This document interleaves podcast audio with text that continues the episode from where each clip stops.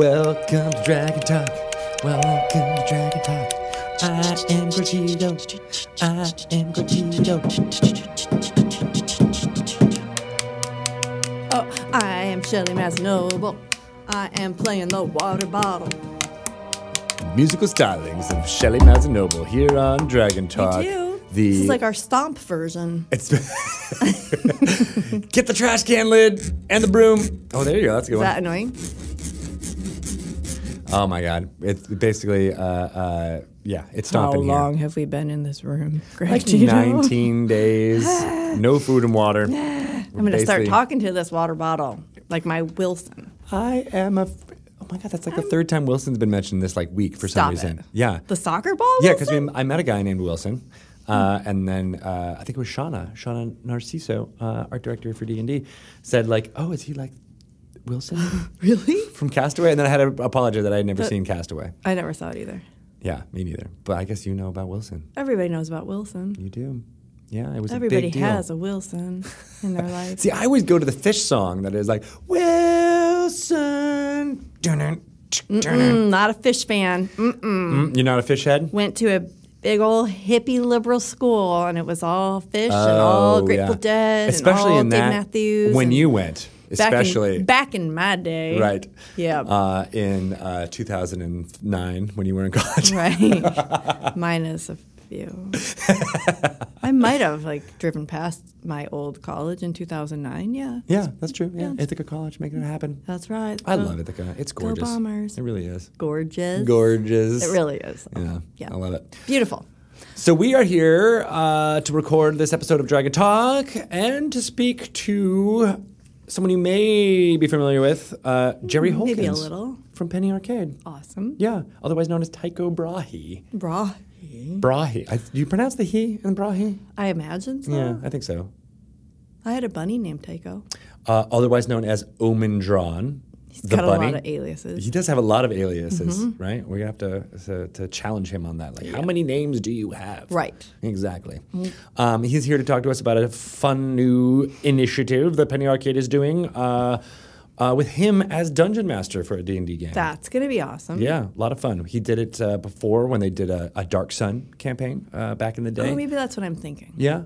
But uh, he's getting behind the screen again for performance reasons, uh, not just, uh, uh, uh, you know, in his own time. Uh, yeah, so we'll hear all about that and that amazing show. Sounds really excited. Yep. Yeah. Um, and also talk about PAX East, which is coming up this weekend.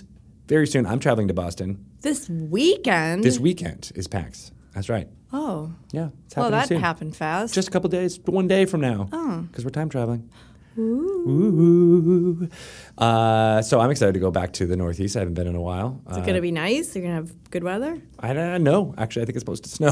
Oh, really? Yeah. Oh. I talked to our friends at three sixty P R who are, who are based in, B, in, in Boston yeah. today, uh, uh, and they were like, uh, yeah, I hope you didn't put away your uh, cold weather stuff yet. No. Because it's frigid. R- really? Yeah. Okay. Yeah. So that should be that should be exciting. Sorry, I'm missing it. But there's going to be a lot of fun stuff happening at PAX East yeah. that uh, uh, I'm sure he will be able to tell us about as well. Okay. Uh, Tales from the Yawning Portal uh, is out in game stores March twenty-fourth. Go check it out. Uh, it'll be available widely April fourth, um, and uh, that'll be exciting. Seven adventures uh, from D and D's past, present, and future.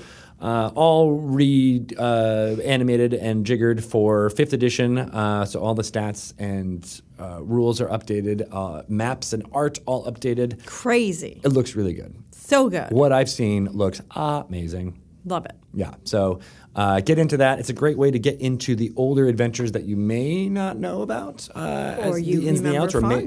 Or, may, or, or may have never played, even. Maybe. Yeah, so it's a way to get into like things like Tomb of Horrors, White Plume Mountain. Very iconic. Hidden Shrine of Tomoachan. Things that like, you know, that have people, gamers You've have been talking about. about yep. They've been talking about it for years. For years. Yeah, so now they Now's get to do it. Now's their chance. Get in there. Uh, but before we get to our interview with Jerry Holkins, we're going to have a little bit of a segment. A little segment. A little segment. It will involve lore and or sage advice. I am not sure which. But it'll be great. About it's whatever. Popular. It's popular. Whatever.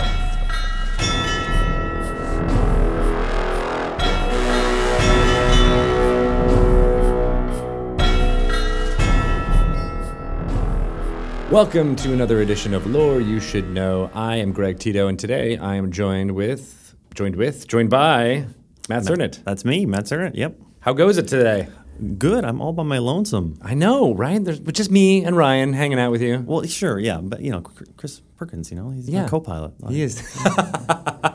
You have that, that poster up in your in your yeah. cubicle. It's my bumper sticker. Chris Perkins is my co-pilot. That's awesome. Well, you know, Chris is out today, but uh, we still wanted to mine your brain for uh, lore nuggets uh, about uh, two, well, One adventure uh, that's appearing in Tales from the Yawning Portal, a new product that's coming out uh, March twenty-fourth in hobby stores everywhere.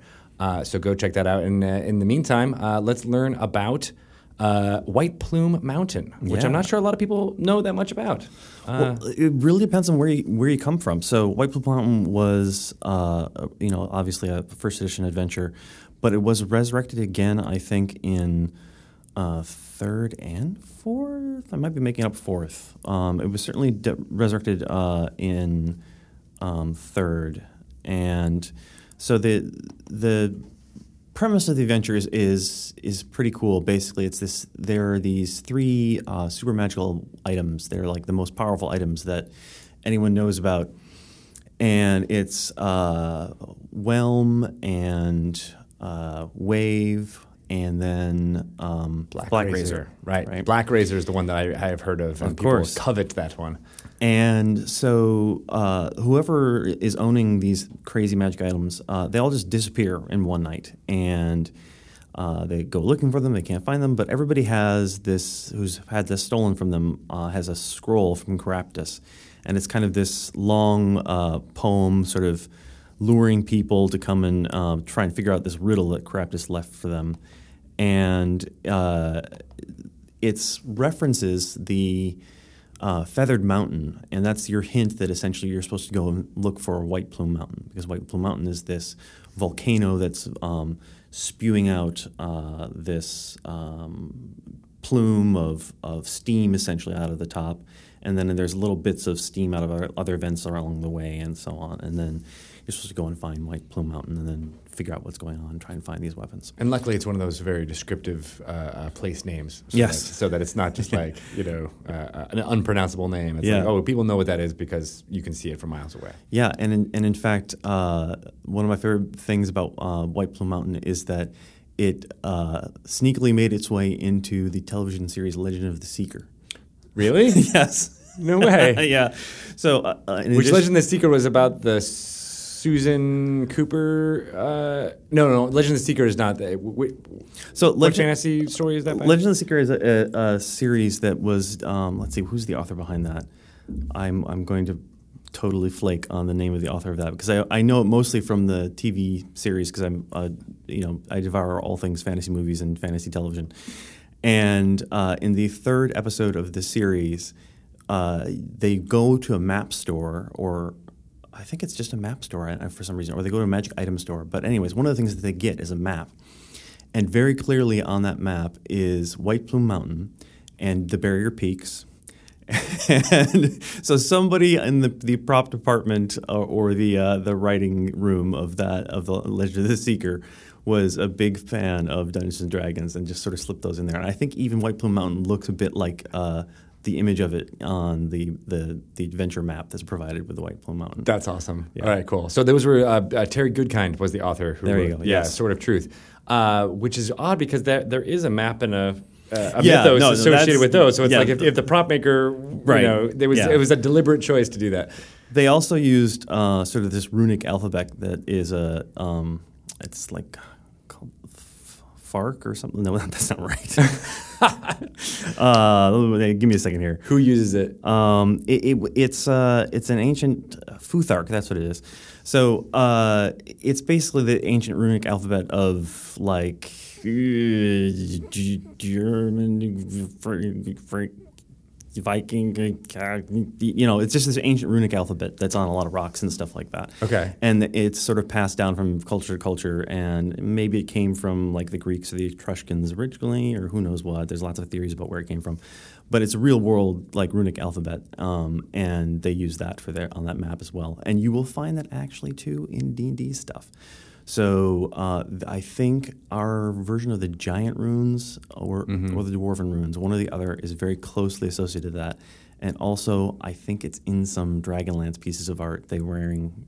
Uh, Things with runes with on them. them. Yeah, got it. Because it's just, you know, it looks cool, and people have been stealing it liberally for ages now. Right, and that is a very D and D thing to take, uh, uh, you know, things from different sources and put them all together and kind of make their own brand, brand of fantasy from that. Very much so, which we'll get to when we get to one of the other adventures we were going to talk about. Uh, the yeah, hidden, the Hidden Shrine of Tomoachan. So you mentioned that White Plume Mountain was originally uh, uh, published in A D and D uh, era. Is that right?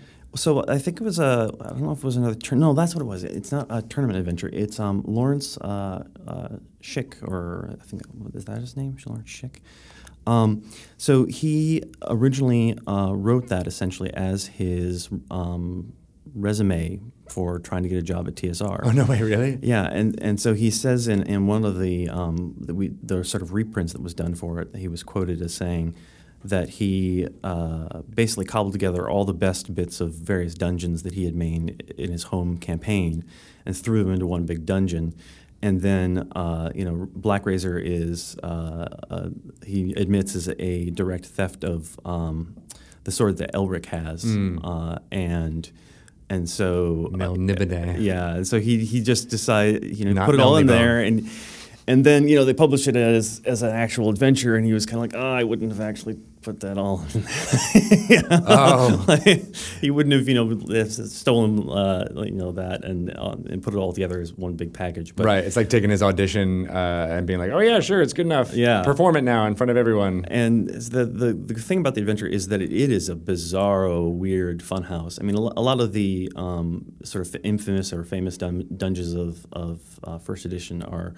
have a sort of funhouse aspect to them, and uh, definitely um, the uh, White Plume Mountain is one of those ones where it's very strange. I mean, there's uh, there's a there's a room where uh, there's basically this channel of water floating through the air, and you can kind of like, and it goes out in one wall and right angles out and goes through another one, and you can like get in a canoe and float on that. There's another room where there's like layers of terrariums and uh, aquariums, and there's different monsters on each level. And at the bottom, there's like uh, some manticores or something like that. And it's just like, what is going on so in this bizarre. yeah bizarro dungeon? And eventually, you stumble through this whole thing, and you you find uh, these these magic items, and uh, you leave, and you don't ever confront Caraptus. Um, he's just not even there. Who knows why or what he was doing? Uh, there's been various sort of theories as to why and what's going on. Um, and, and he was the guy who took these items and hid them in the first place, right? In his place. And so it's sort of assumed uh, that, you know, once you get the items, you won't care anymore, and you'll just you'll just wander off with them. Right. And and that's largely true for most people playing adventure. Is they, they don't actually, you know, go and try and find Caraptus somewhere in the dungeon or anything like that. Um, that's interesting. So, and was it originally set in uh, the Greyhawk universe? Yes, the loosely most, or, or tightly. I mean, it's it certainly was placed tightly afterwards. So it gets it gets on to sort of the fringes of some of the maps of the world of Greyhawk and stuff like that later, mm-hmm. and then. It's um, reinforced by uh, various um, products later where it's referred to. And then, of course, um, when uh, third edition rolls around, there's the return to White Plume Mountain, which, again, sets the full, fully in Greyhawk and um, delves more deeply into some things that are just sort of side elements. So the, the main map for um, the where White Plume Mountain is is a really sort of evocative image of the mountain itself and the landscape around it. And it mentions uh, Dragotha, which is like um, this supposedly, uh, I guess, uh, Dracolich that flies through the mists of mm. the, the area. And there's something, I think it's like, um, oh gosh, I'm going to get wrong. It's it's thin gristle or thin, there's some hag that's um, in the, the area that's mentioned as well. And that gets more, uh, it gets elaborated on in... Uh, the return to uh, White Plume Mountain, which was, I think, Bruce Cordell wrote, I believe. Um, cool. And that idea there is that uh, some gnomes who live in the area, because, you know, they, whatever, they're, they're living nearby, uh, tunnel into the mountain, and they discover essentially these shards of Caraptus that have been maintain through this weird spell experiment that he did to try and like make himself a living thought. And mm. so Aren't we all kind yeah, of living thoughts? It's interesting. And I mean, well, Bruce Cordell likes to. He Bruce Cordell did a lot of the writing about psionics and so on in various editions of the game, and so he's a big fan of this kind of stuff. And so uh, the the idea is that there the, his there's shards of Caraptus and left in, behind in spells that he's written down. And so basically, if you're a wizard or whatever, and you go and you find these spells or you cast it from the scroll, then you get infected by this shard of Caraptus, uh, and you sort of gain some of his traits, and there's benefits and negatives to that and stuff like that. So, uh, and then, uh, you know, there's more, obviously, of the same kind of stuff that in the original adventure with all the weird rooms and and so on. Um, it's explained a bit as to why yeah. they're all together. And then, you know, I mean, Black Razor is Black Razor. I mean, it is it is this, this um, awesome sword in the sense that uh, it just looks really cool, right? It's sort of, you, you pick it up and it's like you're looking into uh, uh sword-shaped starscape, you know, and and in that uh, it's like a soul-sucking blade, and then it wants to go out and kill and destroy things, and it's, you know, an intelligent weapon. And I mean, all the Whelm and, and uh, Wave uh, were both, I think, uh, intelligent items in that regard, but not as cool as, as Black Razor. But um, yeah, but so it's a dungeon people can use to kind of infect some of these interesting magic item ideas into a campaign. Well, or I, I think that the the original the original premise of just like, you know, hey, these things have gone missing, and uh, people who had them want them back. And you're you're a group of adventurers. Hey, can you go and fo- you know follow this lead and go and find these these cool items? I mean, that's just a fun, really awesome hook that's easily usable. I think the return to the the Mountain uh, version is uh, a little, I mean, obviously it, it has to use a different hook, and so it, it used the one that Bruce created, and it gets a bit sort of um, complicated at that point. But, mm-hmm.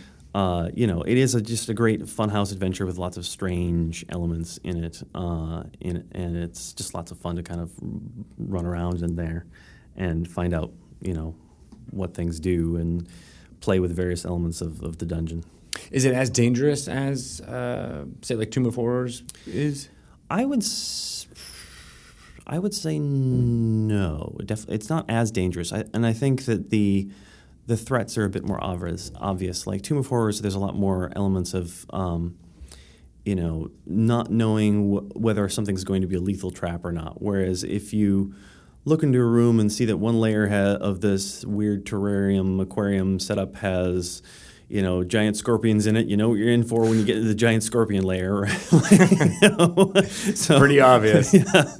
Um, and uh, yeah, I, I think it's where, and I think, you know, the Hidden Shrine of uh, Tomoachan is is sort of a, a different ball of wax, and, and it's I don't know. I, it's it's interesting. We'll get to that, I guess, later. But yeah, but they all have their different Uh, uh, uh, hooks and things that you can use, and and where you want to put them into your into your campaign. I love that they're also just like fodder for ideas. So yeah, at the, at the at very least, if you just want to be like, hey, I want to put Black Razor or Wave or something in my campaign, or you just like the idea of there being a channel of water through your dungeon that you can canoe in if you can figure out how to get your party up into it. Like right, exactly, yeah. And and it's, I mean, they they, they are adventures that are um, sort of just these fun sort of explorations of of ideas. Um, a lot of in a lot of cases, you know, it, it isn't they aren't necessarily dungeons with a whole lot of uh, ecological logic or things like that. Right. Um, but you know, they generally don't need it because it's not like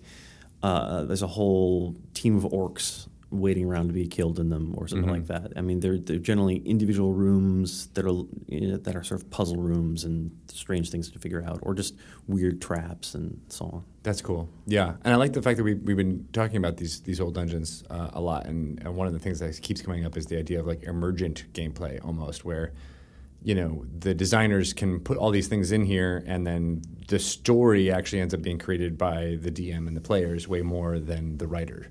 Yeah, and, and there's lots of um, just wacky ideas and fun imagery. So one of the, one of the uh, famous drawings and and rooms in the adventure is um, just this this chamber across which you have to get across, and and the the platforms are these circular platforms uh, suspended from the wooden platform, suspended from the ceiling with a chain at their center, and so, I mean, the just reeks of adventure and, and danger, and just the idea of trying right. to cross this thing on these, you know, weirdly wobbly boards in, you know, the chains and stuff like that. And um, there's just strange, strange stuff like that.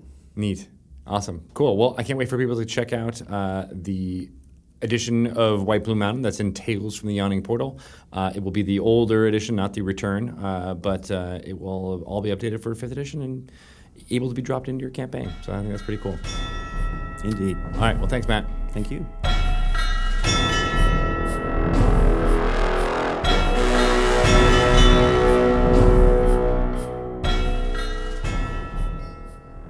That was a really shitty segment. That was not. I was just going to say that was not terrible. So bad. My God. Everything he we talked about was, was terrible. Boring. Snoozy snooze. Snooze you lose. Wow. I've got lipstick Last on my time. teeth. Last I don't what? know what that has to do with anything. Me neither. Uh, except uh, uh, an in joke between me and my friends. Basically, we were on oh. an airline. Uh, sp- I think it was Spirit Airline or oh, something like this. Yeah. And we had like assigned seats, like you do. And we got to maybe to the gate, maybe a little bit late.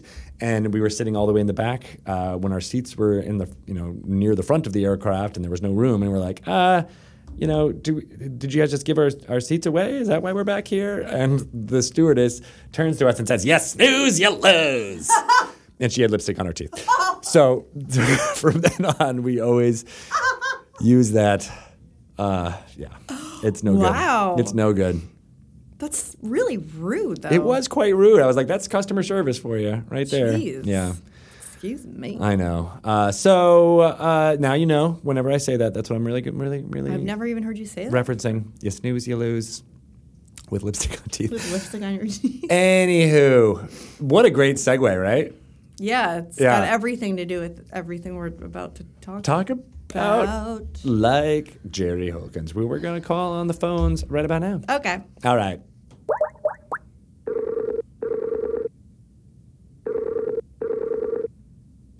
See you later. Yep. Hello. Hello. Hello. How goes it, Mister Holkins? It's good. It's good. Do we do we have to use an accent the whole time? Why, yes. Yes. Once you start, you can't stop. It's it's a truth. It's like it's it's like it's like the Pringle in that way. The humble Pringle. I, I actually was at. I, I feel like I'm just going to jump into a story because we have to. All right. So this is Jerry Holkins. Hi, Jerry. I'm Greg. Hey, Jerry. Hey. This what's is up? Shelly. I was going to say that sounds like Shelly. Yep. It, it is. Uh, how can I be of assistance to you? Well, first I want to tell you this crazy, because it, it involves uh, uh, voice acting, which I know Shelly is a, is a huge fan yeah, of. Yeah, yep, but I was very at a, talented. a table read, and it goes into your question, Jeremy, about do we have to use accents the whole time. I was at a table read for a play, and it was like a play within a play situation, mm-hmm. uh, and he the, the actor uh, chose to use a voice for this character he was going to be in the play in a play. The voice he chose was Kermit the Frog. Oh, jeez. And because I feel like he made that choice so broadly, he felt like he had to stick with it the entire table oh, read. Oh, no. So, and it was a very wordy part.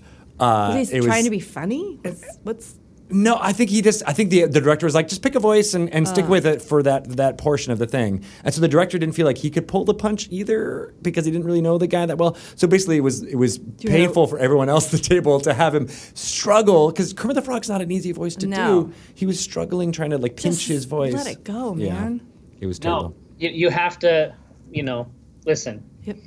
You have to cut bait. You don't, you don't. You don't go full frog. Yeah. You never go full frog. No.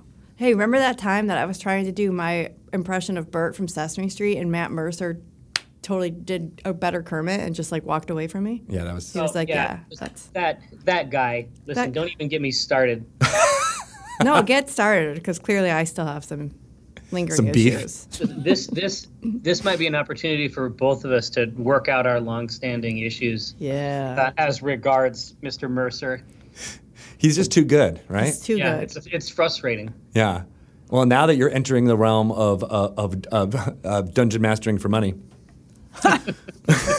you can start yeah. doing. You know, you can. Uh, uh, you know, you start like a real beef now. Yeah. Well, we'll see. Yeah. We'll see. We'll see how that works. We'll, we'll see. To, we'll see to what extent it succeeds as a as a business initiative, but that's you know that that's that's not why that's not a good reason to do something like this. I don't think Um, no, you're totally right. I'm, you know, because I mean, you know, you know as well as I do, you put a lot of time and a lot of yourself into simulating a whole universe for your friends. Mm-hmm. And you know, if you didn't, if you didn't want to do it, there's there's really no there's no way to make up for that time. Um, yeah, it has to be, it has to be something that it has to be something that you would be really unhappy if you didn't do it. Right. Oh, that's a good way to look at it. Yes. Yeah. Yeah. It's got to be something. It's got to be something you're doing for your people. It's like cooking or something, right? Right. If you're invested in, in, in making a thing, you kind of yeah. have to do it because you love making a thing. Right. Mm-hmm. Mm-hmm. And I and I think that people know. But for sure, all in good fun. We're not actually going to start any beefs. We yeah, don't want to yeah. start off on a beef step. No.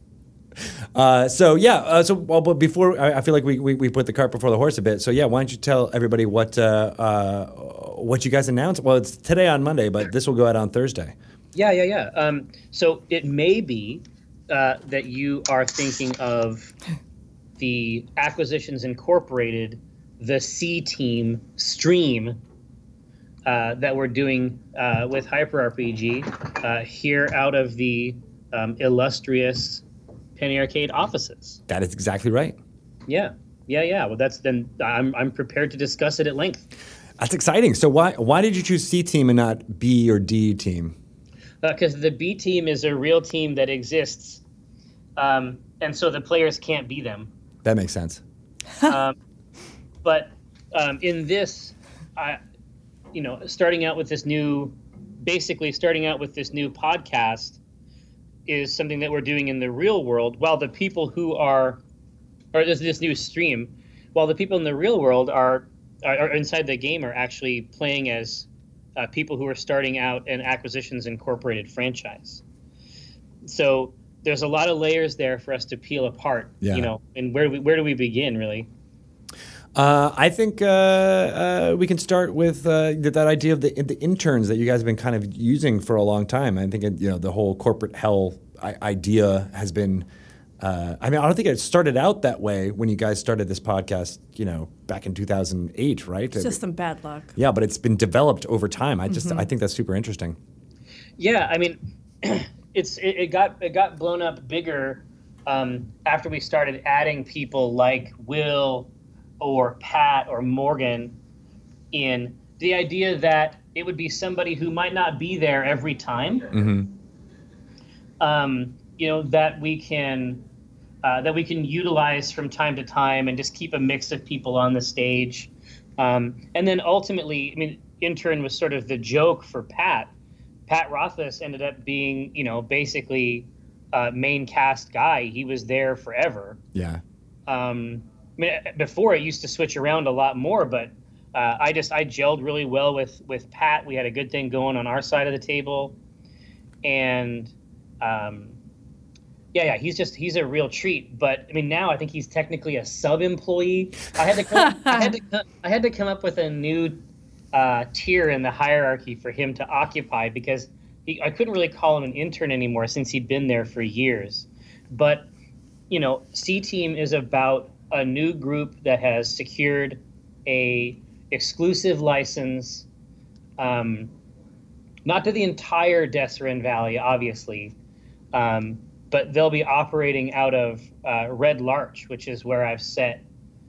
Um, uh, Omen's mothers have a uh, an inn that I have placed in Red Larch called the Drawn and Courtier. Right. right. That Um, is basically going to be sort of the base of operations until they move out of the house, basically. That's awesome. And the the Dessarin Valley awesome. is in. Uh, uh, uh, I, I, I correct me if I'm wrong, but that's where the temp. Uh, the I'm sorry, the Princess of the Apocalypse storyline uh, was kind of all based. Is that correct? Yeah, yeah. Princess of the Apocalypse is actually the best source if you're curious about Red Larch. Yeah, it's the best source of information. Um, Uh, for that specific town. There's other, obviously there's other cool stuff up there, like Storm Giant's Bargain goes into um, Tribor, right? Uh, which is another another big town up there. But um, uh, but yeah, yeah, astute, very astute. yeah. I was trying to. Rem- I was my, my brain was being racked as I was trying to. I'm like, where have I heard that before? I'm like, oh right, yeah. Uh, so, so yeah, so you'll be running this, this this stream as the Dungeon Master and as Oben Drawn, right? Yeah, yeah, yeah. I mean, occasionally, I think I've never done anything like this before. I mean, occasionally I might need to have some kind of a break. Um, but I, I I see myself as guiding this story basically through, um, you know, the arc that I have planned uh, up front. I mean, there will be one-shots. I know that Mike has expressed an interest in uh, running one-shots as um, as Jim Dark Magic. Ooh, oh, cool. That's going to be fun. Um, I don't know if, if you had, you might have caught it. So the PAX two thousand sixteen, the one at East, Uh, where we actually had, um, you know, Mike and Pat run games. Yeah, yeah, and he did the whole murder mystery. Uh, yes, Mike did. Exactly. And so it might be something along those lines, a one shot where, you know, it's about Jim and his family and the sorts of things that he gets up to in a in a you know multi-dimensional wizard family.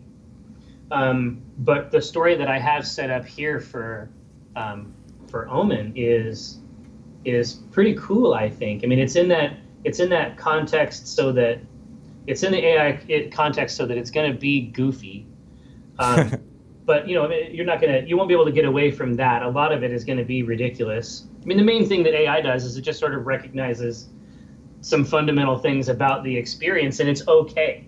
You know what I mean? Like, it's it's it's kind of goofy. Yeah. Like the type of fun that we're having is a little bit goofy, and it's okay. Yes. It's okay to do that.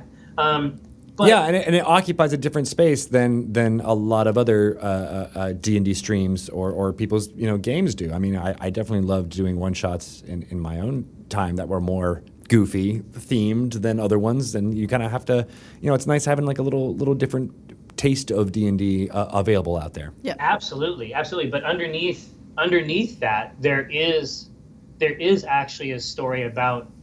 Um, Omen's history with, particularly with his sisters. Yeah. That, I mean, I don't know. It, it's typical D M stuff. I'm not gonna, I'm not gonna tell you anything that other dungeon masters haven't told you. It's the most important story ever. No, it's it's you know I wanna. There is there is some there is a payload that I'm trying to get across in addition to being, you know, special goofy times. So. Right. Now, is this a story that you? Worked on specifically for this project, or has this yeah. always been part of you always Omen's background? Yeah, yeah. I mean, it's it's it all comes out of the it all comes out of the sort of you know you have a character that you play for a long time and you really like, like you're always sort of embroidering them between games, and since you know Acquisitions Incorporated, we've been playing for a long time, but we only have a few games a year. Right. And so I have a lot of time between those games to, um, you know, to do that type of nerd stuff, you know? Yeah. That's great. So you've been kind of uh, thinking about these ideas yep. in that interim, and then now you can finally uh, uh, share it with, with everybody? Yeah, I mean, I'll, I'll try to I'll try to tamp down my worst instincts. But what, to spoil the story? Yeah, don't do that. Well, no, no, not about the spoiling, just in general. Like, oh. I, I don't I, I don't want it to turn into a thing where, um, you know, each session is just me like reading from three by five cards um, about my, all my cool ideas. Um, That's always the hard part with dungeon mastering. Yeah. Well, yeah, especially if you have like this specific thing. But what I you know what I'm going to task them with is you know has a lot of room around the edge. Um, for, you know, for them to play around in. I mean, I, the main thing for me is, you know, I've got I got some young players at the table, um, young in terms of their age, you know, as as D and D aficionados. I have I have one guy who's never even played before. Wow. Yeah, he never, he never played before our test game, and he had a great time. But I mean, it's always this thing where he's like, you know, the adventure starts, and it's like. They crest the hill and look down into this part of the valley where this town, you know, that I made up is in. And he didn't, he didn't know. He didn't know what he could do. Right.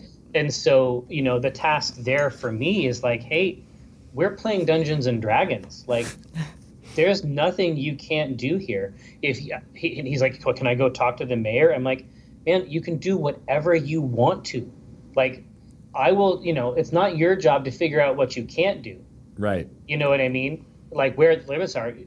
I will provide rational, reasonable limits on your behavior, because those are the limits that the world is going to press down on you. There's going to be stuff you can't get away with. Right. Um, but I think that's always the hard with. thing for people exactly. who come from like a video game world to, to right. really kind of under, wrap their head around.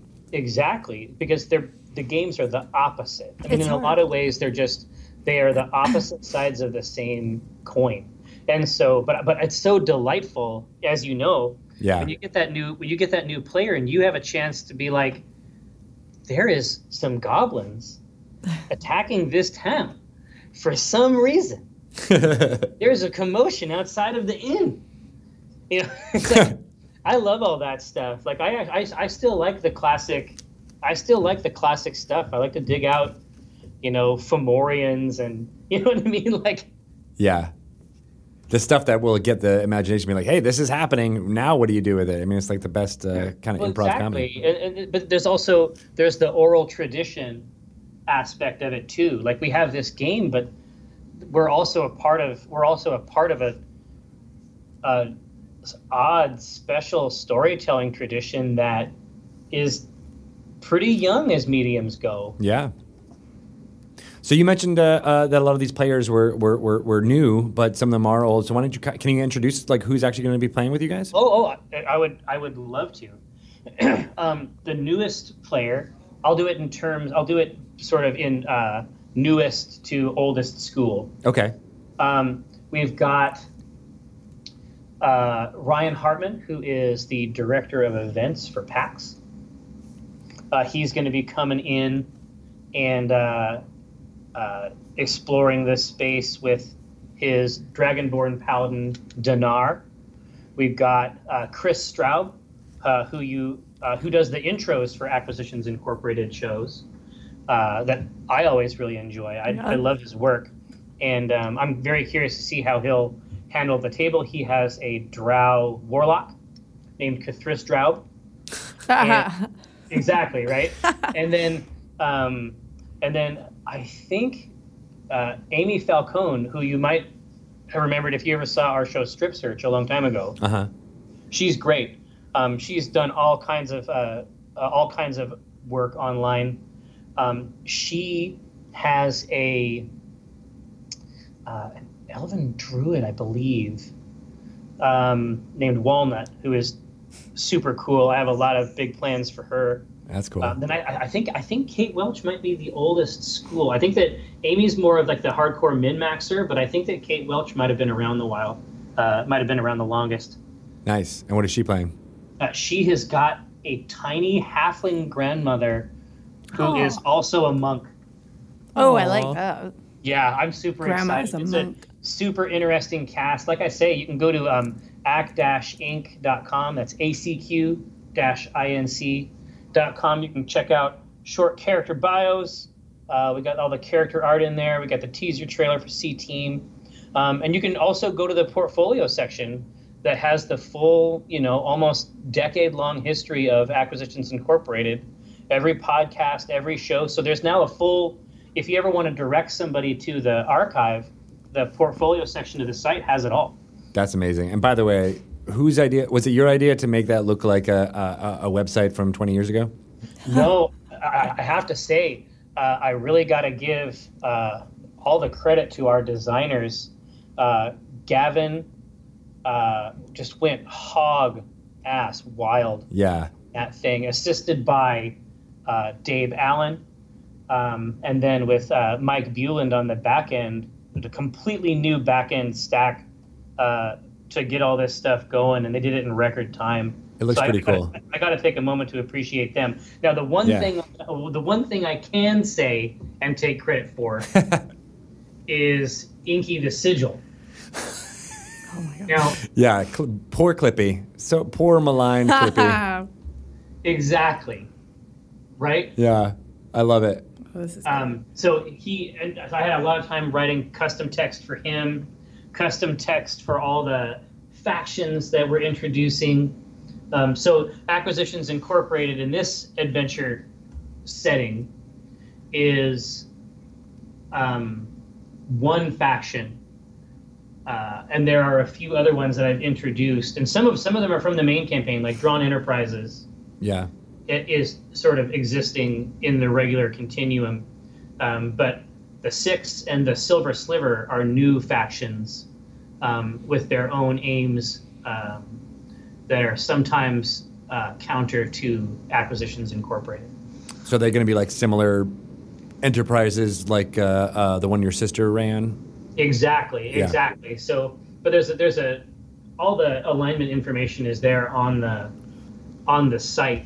But, oh, you know, of course, each faction would have its own alignment. Yeah, that makes right. Sense. Acquisitions Incorporated, chaotic neutral. I think we can all agree. That's pretty. That's pretty accurate. Right. Um, lawful evil is um, Drawn Enterprises. Just sort of that like meticulous, mechanical evil.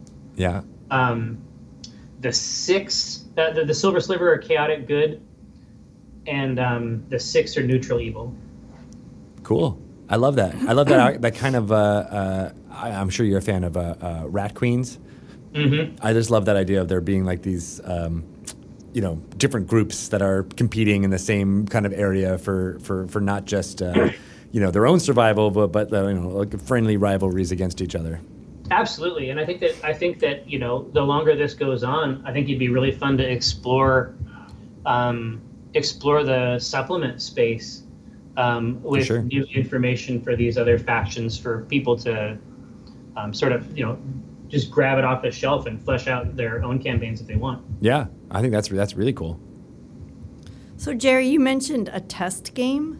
Yeah. Was this a test game just to test out this concept or test out how the group was playing together, or did yeah, you actually exactly. audition these people? Yeah, I mean, you know, you know how it is. It's yeah. like you never know um, until you sit down if something is gonna if something is gonna work right. Right.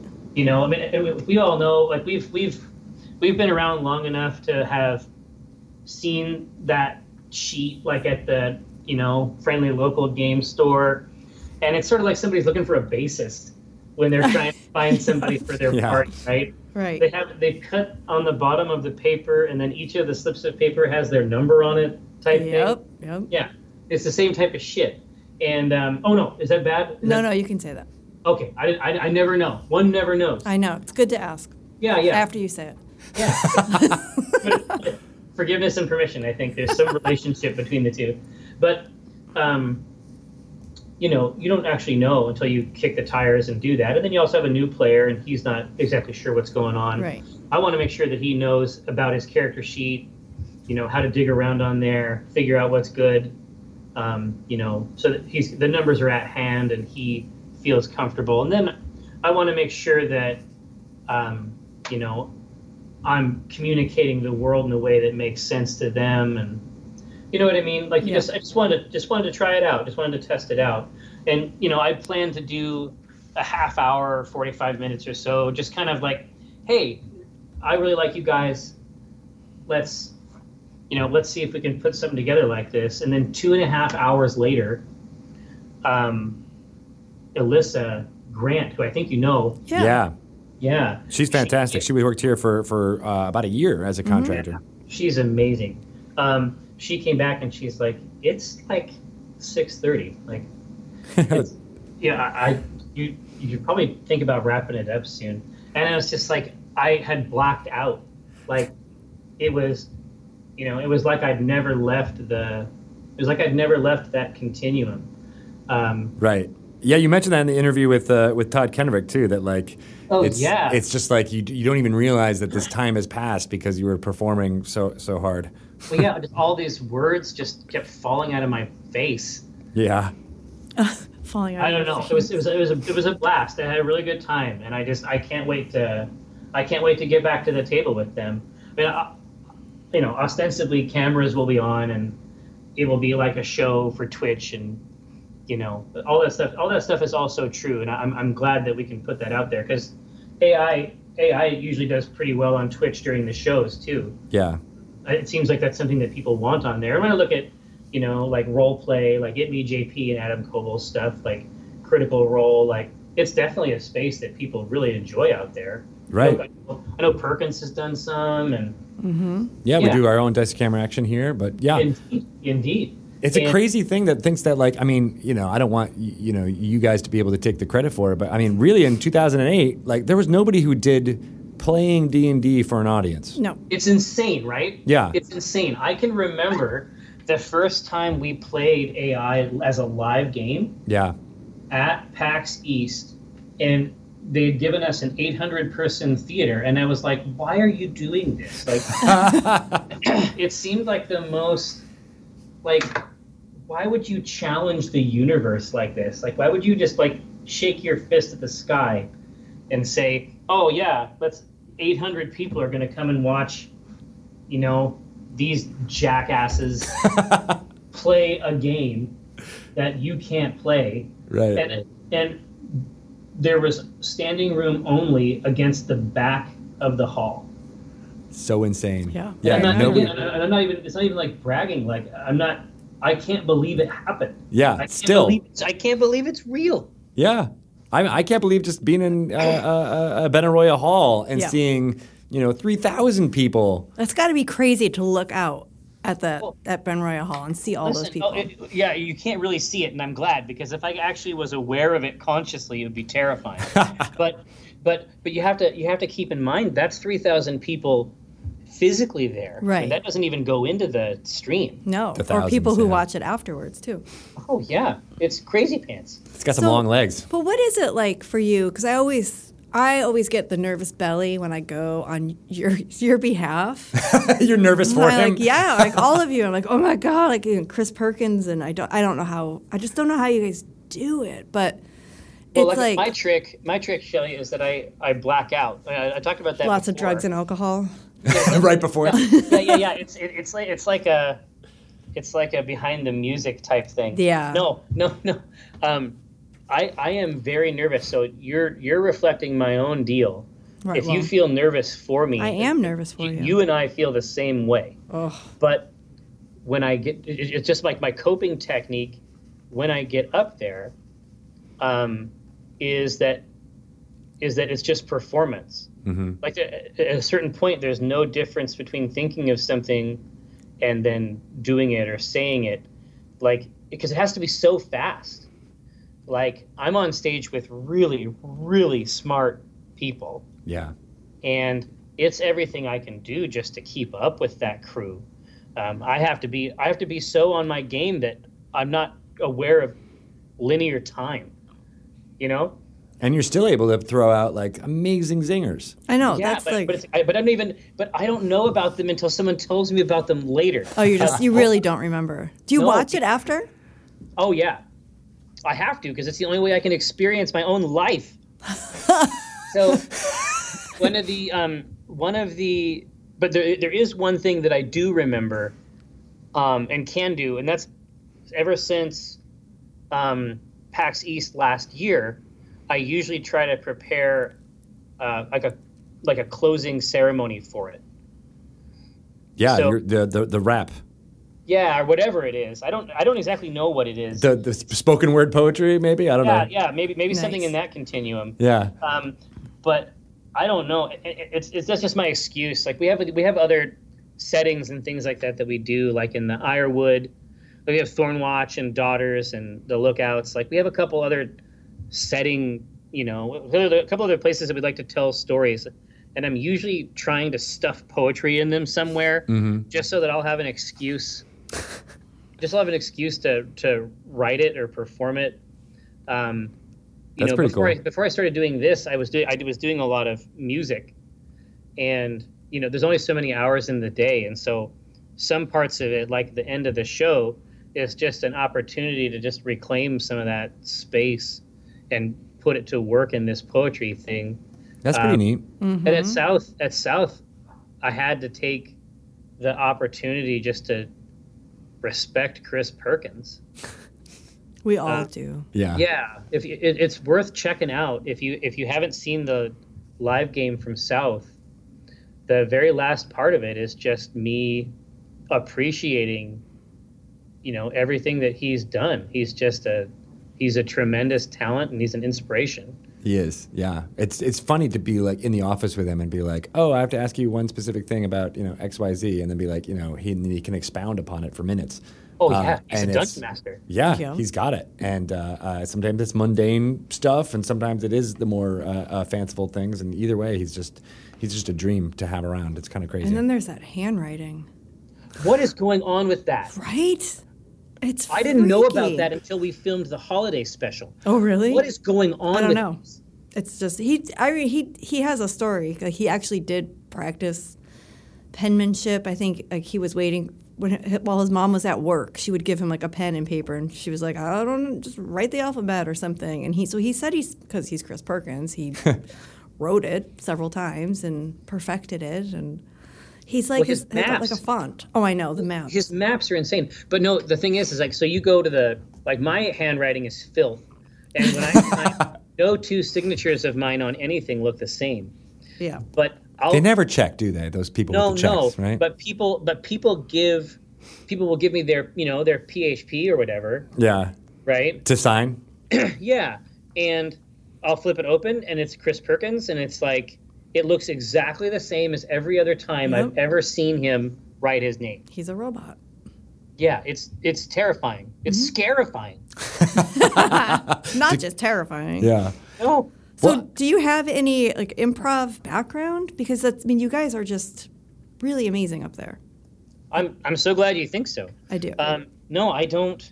No uh, theater. In terms, no. No, in terms of theater type stuff, not really. Um, I I've been in a couple. different bands, but they've always been very nervous, inward-looking bands. Very popular in Seattle. Like the Cure. The did you cover a lot of Cure and uh, no, Bauhaus? No, and... no. It was, it was all. It was the, the only cover we ever did was um, Depeche Mode's "Blasphemous Rumors." Ooh. But yeah, we were the, we were that band. Well, it's funny that you mentioned the. I, I didn't realize that you'd played in bands before, but yeah. Now I'm seeing that kind of through line through. You know, all the stuff that you've that you've done, as well as even just your comment of like blacking out. Like I remember for some reason I had this one uh, uh, quote from Tori Amos of all mm-hmm. people, who is saying that when she's on stage and she's performing, she do, she doesn't remember it either. Hmm. Uh, I believe it. And yeah. she's like, it's like she she said it was like it was it was like music and and and and making love. I was going to say something dirtier, but making love are the two times where she like has these out of body experiences. Really? Um, so I was wondering if that if that's is that true for you too, Jerry? Wait a yeah, minute. I guess we're, we're we're getting into it now.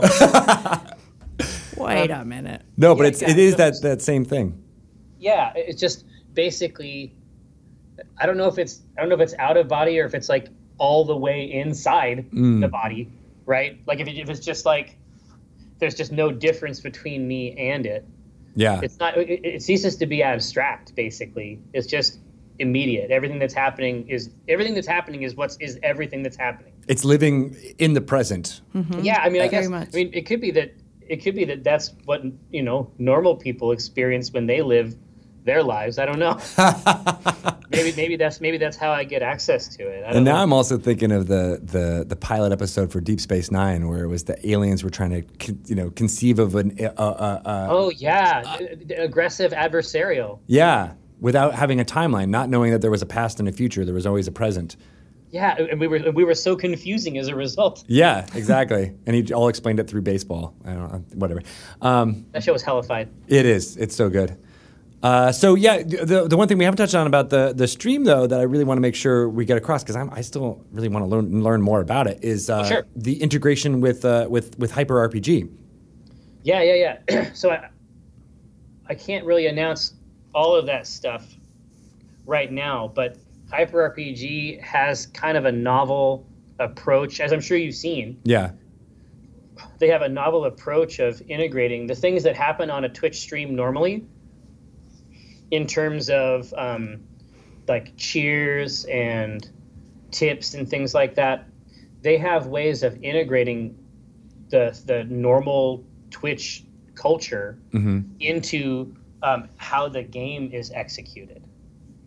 That's so cool. Um, which is super, super novel. Um, and it changes based on the, the show they're doing, like uh, Death from Above is one way. They have a, a Shadowrun game where it works another way. They have Pencils and Parsecs, which is their Star Wars game, mm-hmm. that works another way. They all integrate the the community in different ways, um, and I, I think we have a I think we have some good hooks for uh, trying to map some of those things to our campaign. That is going to be super cool. I mean, I, I think that's the one thing that other you know streams haven't really developed is like how to integrate it into the chat. I mean, obviously you can talk to people in, in, in chat and be like, oh, hey, that was a great idea, you know, so-and-so. But like actually having it affect the gameplay is super interesting to me. I think so too. And, and in fact, I mean, I've been watching them for a while and I was like, for the longest time, I was like, I'm just going to steal all that. I'm just going to, um, and then, you know, they started, um, they actually work, they do a few of their shows out of our studio up here. Mm-hmm. Um, and just after getting to know them, I was like, I wonder if we shouldn't, I wonder if we shouldn't try to, you know, do something together. Very cool. All right. So obviously you can't tell us any about these specifics about how it's all going to work, but yeah, but it's all, it's but it's cool. all, you know, the timeline's pretty short here. I mean, you'll, you'll know, you'll know plenty very soon. Nice. Yeah. So speaking of which, when is, when are you, are you going to jump behind the screen for the first time? The uh, current plan is uh, March sixteenth. Oh, that is That's a very, very short soon. timeline. Yeah, yeah, yeah. three thirty uh, p m. P S T. And so do, do these players have any idea what they're getting into?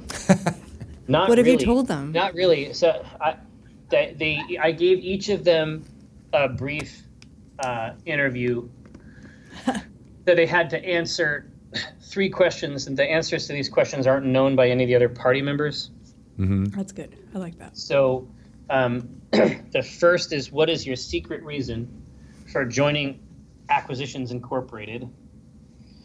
Uh, the second is, uh, name someone you have wronged. And the third is, name something your character would kill to learn. Mm. So, oh. you know, with all these, with all this stuff, I should be able to put together... Uh, I should be able to put together a few sessions. I'm, I'm thinking that's some pretty good storytelling fodder right there. Yeah, yeah, it's it's, it's, it's, it's there's plenty to work from there. Yeah, assuming they all answered in uh, in in ways that were game, you know, that were like. I was very I was very pleased getting the answers back. I was like, all right, this is this is exactly what I'm looking for. Perfect, and that's what's good when having you know uh, uh, uh, have recruited such a great cast. No, yeah. I can't believe them. They're just they're just. I can't wait to start playing with these guys. So about your the cast, so you actually you obviously picked these people for a reason. Like yeah. how, how did did do they know each other before this? How did you know they were going to gel so well other than making them go through rigorous I testing? I didn't know. I didn't I didn't actually know. Um, we just sort of you built it.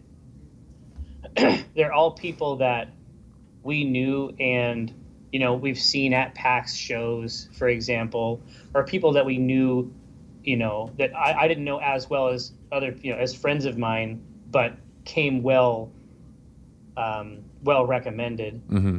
Um, and like I say, I mean, until I actually sat at the table, you know, you never know how something like that is going to go down. Right.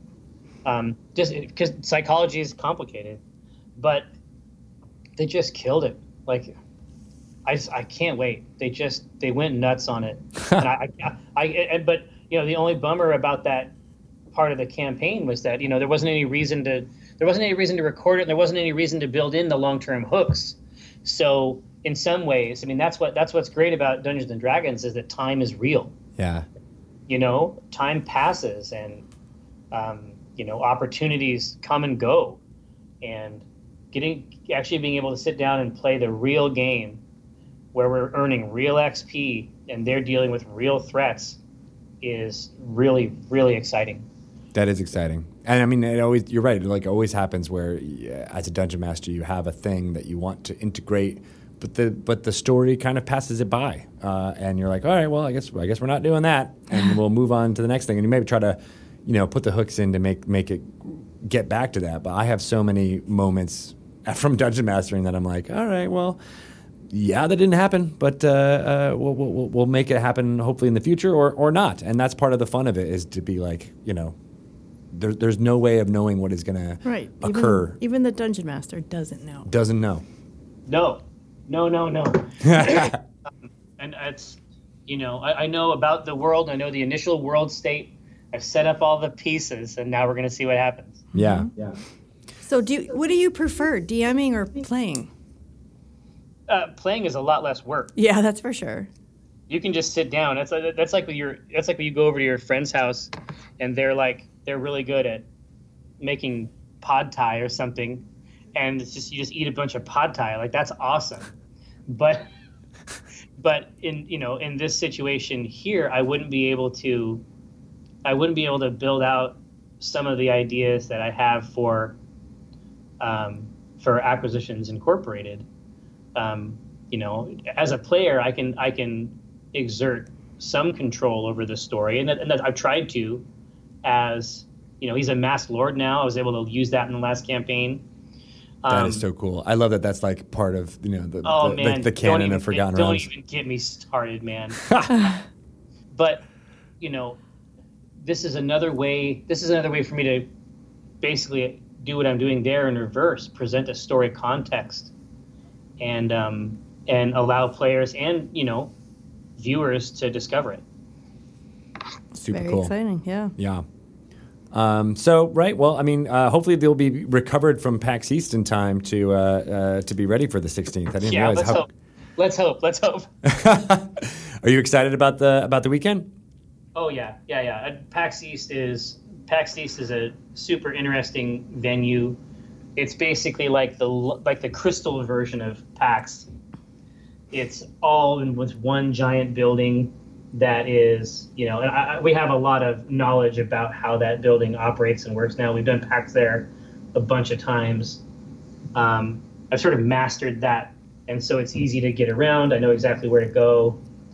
Um, yeah, but, uh, my schedule's pretty loose this year, so I'll actually have a chance to attend a fair amount of it. That's cool. That is always my. my I, I used to be on the, uh, the the media side of stuff, and so my uh, my time at conventions was always programmed out, and I could never just enjoy it as a fan. Oh, but uh, yeah, absolutely. Yeah, and, and that's and often that that is the case. I mean, it depends on how things are set up exactly. I got a few. I have a, you know I have responsibilities there, but yeah, there's definitely some there's definitely some wiggle room and. Um, because I know that, that building so well, um, I can really maximize my time.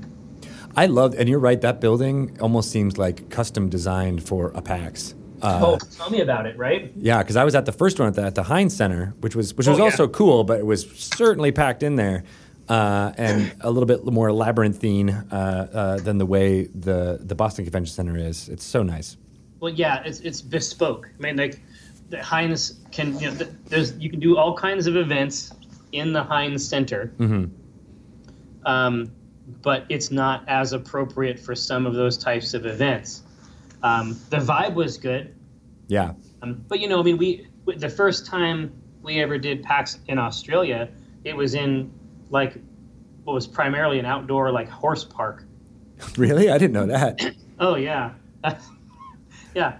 Uh, generally speaking. Um, It's a place for horses, but but you know we we came back to the next place and we had a new venue and it was fine. So you you wouldn't recommend uh, uh, you know uh, st- staging your, your brand new tabletop uh, gaming convention in a uh, in a horse barn. I saw it, it was a novel it was a novel venue. Let's let's say that. Hey, can we talk about the new show Unplugged? Um, a little bit. No, yeah. Yeah, yeah. We're going to have it. And it's, it's, it's in the thing. fall, and it's in yes. Philadelphia. It is indeed. It is in Philly, P A. And it's going to be focusing on tabletop games? Indeed, indeed. Board on games? The, on, on the table as a service, yes. Um, as, as, as I'm sure you've seen, and obviously, you know, Wizards has been a big part of this, um, there's a lot of there's a lot of board gaming that takes place at PAX. Right. Yeah. Um, you've seen it happen. You know what I'm talking about. I do. You can rattle off all the names. I mean, like, there's a lot of that part of the show has always been. Um, as soon you know, it, it'll basically accept as much space as we give it. For sure, um, there'll always be people, tables full of, and it's. And it, I love that there's no real consistent like game being played. It, they're always different. They always have mm-hmm. different components and different colors and different miniatures and things popping up, and you're always like, now, ooh, what is that? What are you playing? You know, and we have an extensive uh, library, obviously, that people can go and check games out. Um, we have a system, like a legit like library, you know, check-in, check-out type system. Yeah. Um, and is that all going to be at uh, Unplugged too? Yeah, I mean, that's the, the plan is basically to take what is rad about um, that sort of uh, growing, vibrant tabletop part of PAX and just sort of like pinch the edges and then expand the size while maintaining the ratio, you know? Right. I think that's going to be awesome. Yeah, I'm I'm pretty excited about that one too. It's almost like Shelly has a vested interest in it. It's almost like I yeah, do yeah. stuff with board games. Speaking of, we should mm-hmm. also mention that Jerry was a contributor to the Golden Geek nominated Widow's Log, the expansion for Betrayal at House on the Hill. You wrote a really creepy haunt. Oh yeah, I wrote the creepiest haunt I could. Yeah, uh, yeah. Um, it's pretty yeah, yeah, yeah. pretty it's, good. It's, it's hard and weird. Yep, and it was. It also has a um it also takes the mechanic and sort of builds it out a little bit. Yes. Yours were the one with the twins, twins right? Yeah. That it was, was creepy. It was. I remember playtesting that one. Yeah. No, I, I had such a good time writing the, um, you know, it, I had done some other work for uh, Mike Selinker and Lone Shark um, on their game Apocrypha.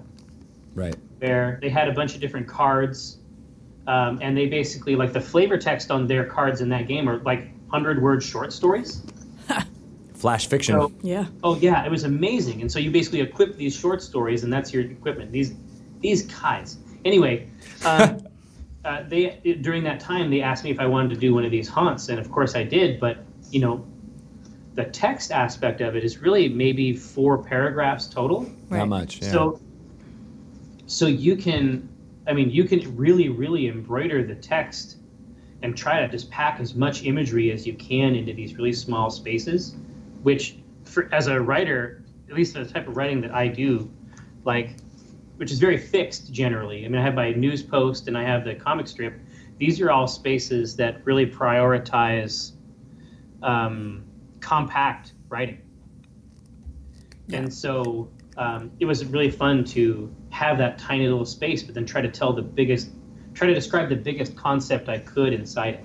Right, and then you have to do it kind of twice or two different ways because ah, you're doing exactly. it for the traitor and for the heroes. Yeah, for both sides and then victory, right? Yeah. Uh, yeah. It was, it was a hoot. So where'd that idea come from? You're not a twin, are you? No. Okay, good. No, the, the main thing for me is that uh, I'm obsessed with, uh, like my, my fascination is with um, co-op games. Uh-huh. And so I wanted to turn the trader side into a co-op game. Yeah. Oh, okay. Yeah, that is like yeah. one of the only ones that really does that. Nope. Yeah, I, I wanted to sort of take the assumptions around that and um, sort of distend them so that there were really two teams um, that were competing. Yeah. I remember we that one came up. We we played it at PAX East last year. That one was triggered. There was a bunch of people around the table that did not know each other ever at all. And then the two traitors yes. were like super bond, like for real. Like I'm, I know they're friends still to this day.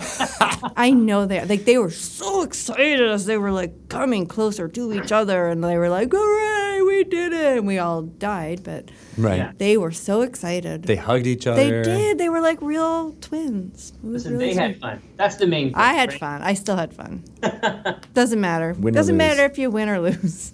It's all in how fun the haunt is. And that's a really good one. Yeah, I'm glad. I'm glad you liked it. I did. So thanks. Yeah. That was super exciting. Yeah, I can't believe that was just PAX East last year. I know. Isn't that weird? That's yeah, insane. This has been a fast, this has been a fast year, folks. It comes at you fast. Yep. That meme is uh, a good one. Yeah. So many. Uh, right. So, uh, uh, but yeah, Boston is going to be nuts. I'm out, I'm heading out there too. Uh, I'm excited for the Acquisitions Incorporated game on Sunday. Mm-hmm. Mm-hmm. Yep. Yep. We'll be there. one p.m. Uh, we got Morgan back, and then we got uh, a first timer on stage, um, K'thriss Drow.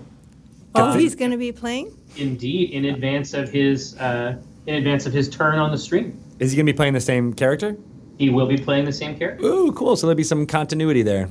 Unless, mm. unless he dies. Unless he dies. Unless Perkins is such a no, jerk. Listen, that, that's that's gonna that's gonna screw my whole thing up. Yeah. All right. We're gonna all, time with this. All that appreciation you gave to Chris Perkins, take it all back. I, I'm, all, I'm already angry. I'm preemptively angry. See, well, that's what you need. That's what you need up there on stage. Anger. Channel it. And blacking out. That's right. Blackout drugs. Oh my gosh! Yeah. So, uh, anything special? I mean, I, I, do you? So, yeah. Let's talk about it. Do you know anything about what the story is going to be before before Chris drops it? Uh, you mean you mean at a at an Ack Incorporated game? Yeah. No, no. Oh. He never tells us anything. People always wonder because I it, there must be something about it that people perceive um, when they're watching it, um, like that we've planned it or that we have like lines or dialogue yeah. or. Maybe maybe sometimes like the humor lands in a certain way that feels planned, mm. but he never tells us anything. That's we're coming up with all of that in real time, basically. Well, I that think that's cool. a compliment to you guys. That yeah, people yeah, think it's, that it's, it's scripted. yeah, yeah, right. If you make up something on the spot and people and people wonder, you know, how you wrote it. Right. That's that's pretty wild. Yeah.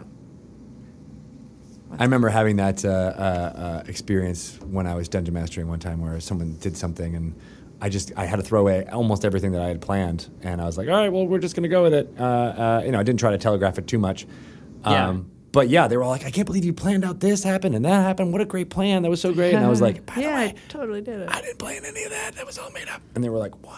It's a sign yeah. of a good D M. Yeah. So. They're just like, whoa. Right. Mind blown. And I wish I could take credit for it, but like you, it's almost like a, I don't know, I just it said the thing that came on the top of my head. You know, it doesn't really feel like you're, you're, you're you know, uh, uh, being writerly about it or anything, or like, you know, that you've got this Tolkien-esque level of preparation that planned for all uh, uh, permutations of the story. But like, nope, it just, I, the first thing that popped in my head, and I'm glad you think it's cool. Yeah, absolutely. Awesome. Well, uh, I, it was really great talking to you, uh, Jerry. I, I'm really excited about uh, uh, the C Team. Uh, cool. We'll look for that on March sixteenth. What was That's the, ti- the plan. That's the plan. What was the time again? Uh, three thirty.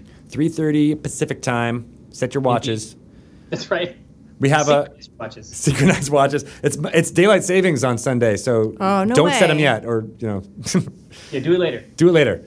Uh, but awesome. Uh, where can people find? Oh, you already mentioned the website, but why don't you just throw yeah. it out there again? Oh, nothing would bring me more pleasure. Um, it's A C Q dash inc dot com. That's A C Q dash inc dot com. Uh, site just launched this morning at nine a.m. Wow. Uh, all kinds of stuff to tool around with on there. I think my favorite bit is is other than other than the uh, the, the Clippy parody is the uh, the revolving A I logo that doesn't revolve oh, all the way. No, it's, it's listen. Uh, that like I said, uh, all all praise to all praise to the designers. Just amazing stuff. It really pulled off that GeoCities A O L field. Mm-hmm. Yep. It looks good. Brought me back. Brought you back. Yeah. Brought the nineties. Right back. Yep. The nineties are alive and well. So go check that out. Where can people find out more about uh, about you and what you're doing at PAX? And uh, I mean, I'm sure people already know about penny arcade dot com, but yeah, yeah you can sure. always go to east. You can go to east dot pax site dot com. Uh, to check out the schedule, see where uh, I'll be hanging out. Of course, penny arcade dot com is where you can find my comics and podcasts and video shows. Uh, twitch dot t v forward slash penny arcade uh, for the streams. I, I'm, I'm doing stuff, guys. Yeah. Doing and you're, a lot. And, and you're on the Twitters, too. Oh, yeah. I tweet constantly at, at tycho brahe dot com. Web. Uh, dot net. I got them all. Brahe. See, I, w- I said Brahe. When I think I was Brahe. no, I, I, I think I actually pronounced it incorrectly. Oh, oh. I think I, I think it's actually technically just bra. Oh, well, kind of like a like a Californian. Yeah, What's exactly, up, exactly. It's in that tier. All right. Well, I'm going to say it that way from now on. I think that's fine. I'll I'll, I'll still answer to it. Sweet. All right. Well, we'll see you later, bra. Bra. See you guys. All right. Thanks, Have Jerry. A good one. See ya. Bye-bye. Bye. Uh, that I just love talking to Jerry. He's uh, uh I, I didn't really tell him, but I was a little bit of a fanboy back. In I was the, a little back in the early aughts of uh, uh, for Penny Arcade. Really? Yeah, yeah. I Actually, st- I still am. Oddly enough, I mean, maybe I'll divulge this here. But I think that's the reason why I uh, I'm doing what I'm doing now. What? I'm going to throw that out there. Yeah, because I was I was uh, a fan of Penny Arcade. the dot coms, and then I saw that they, he had written an article in The Escapist, oh. uh, like issue one. Oh. And I said, like, hey, I want to write for The Escapist, and that started everything. Oh, no way. To where I am now. Seriously? Pretty much. Mm. Yeah. So, mm. tip of the hat to you, sir, if you're well, listening to this outro. Jerry. Thank you for that. So Jerry is responsible for you. And being here. Oh, I guess that's a bad thing. Now you know. Well. All right. Well, okay. Give him a talking to. Maybe when you will. See him next. Maybe and I will. Podcast with him next. Shelly, where can people find out about all the wonderful things you're doing for Avalon Hill oh and other my stuff? God, we're doing something so fun for Avalon Hill, but we can't talk about it. We can sing about it. Super fun. So fun, Ryan. Don't look at me like that. If you put it in a musical form, you can't get sued. Oh, is that the rule? It's a rule. Okay. Yeah. I can't get fired.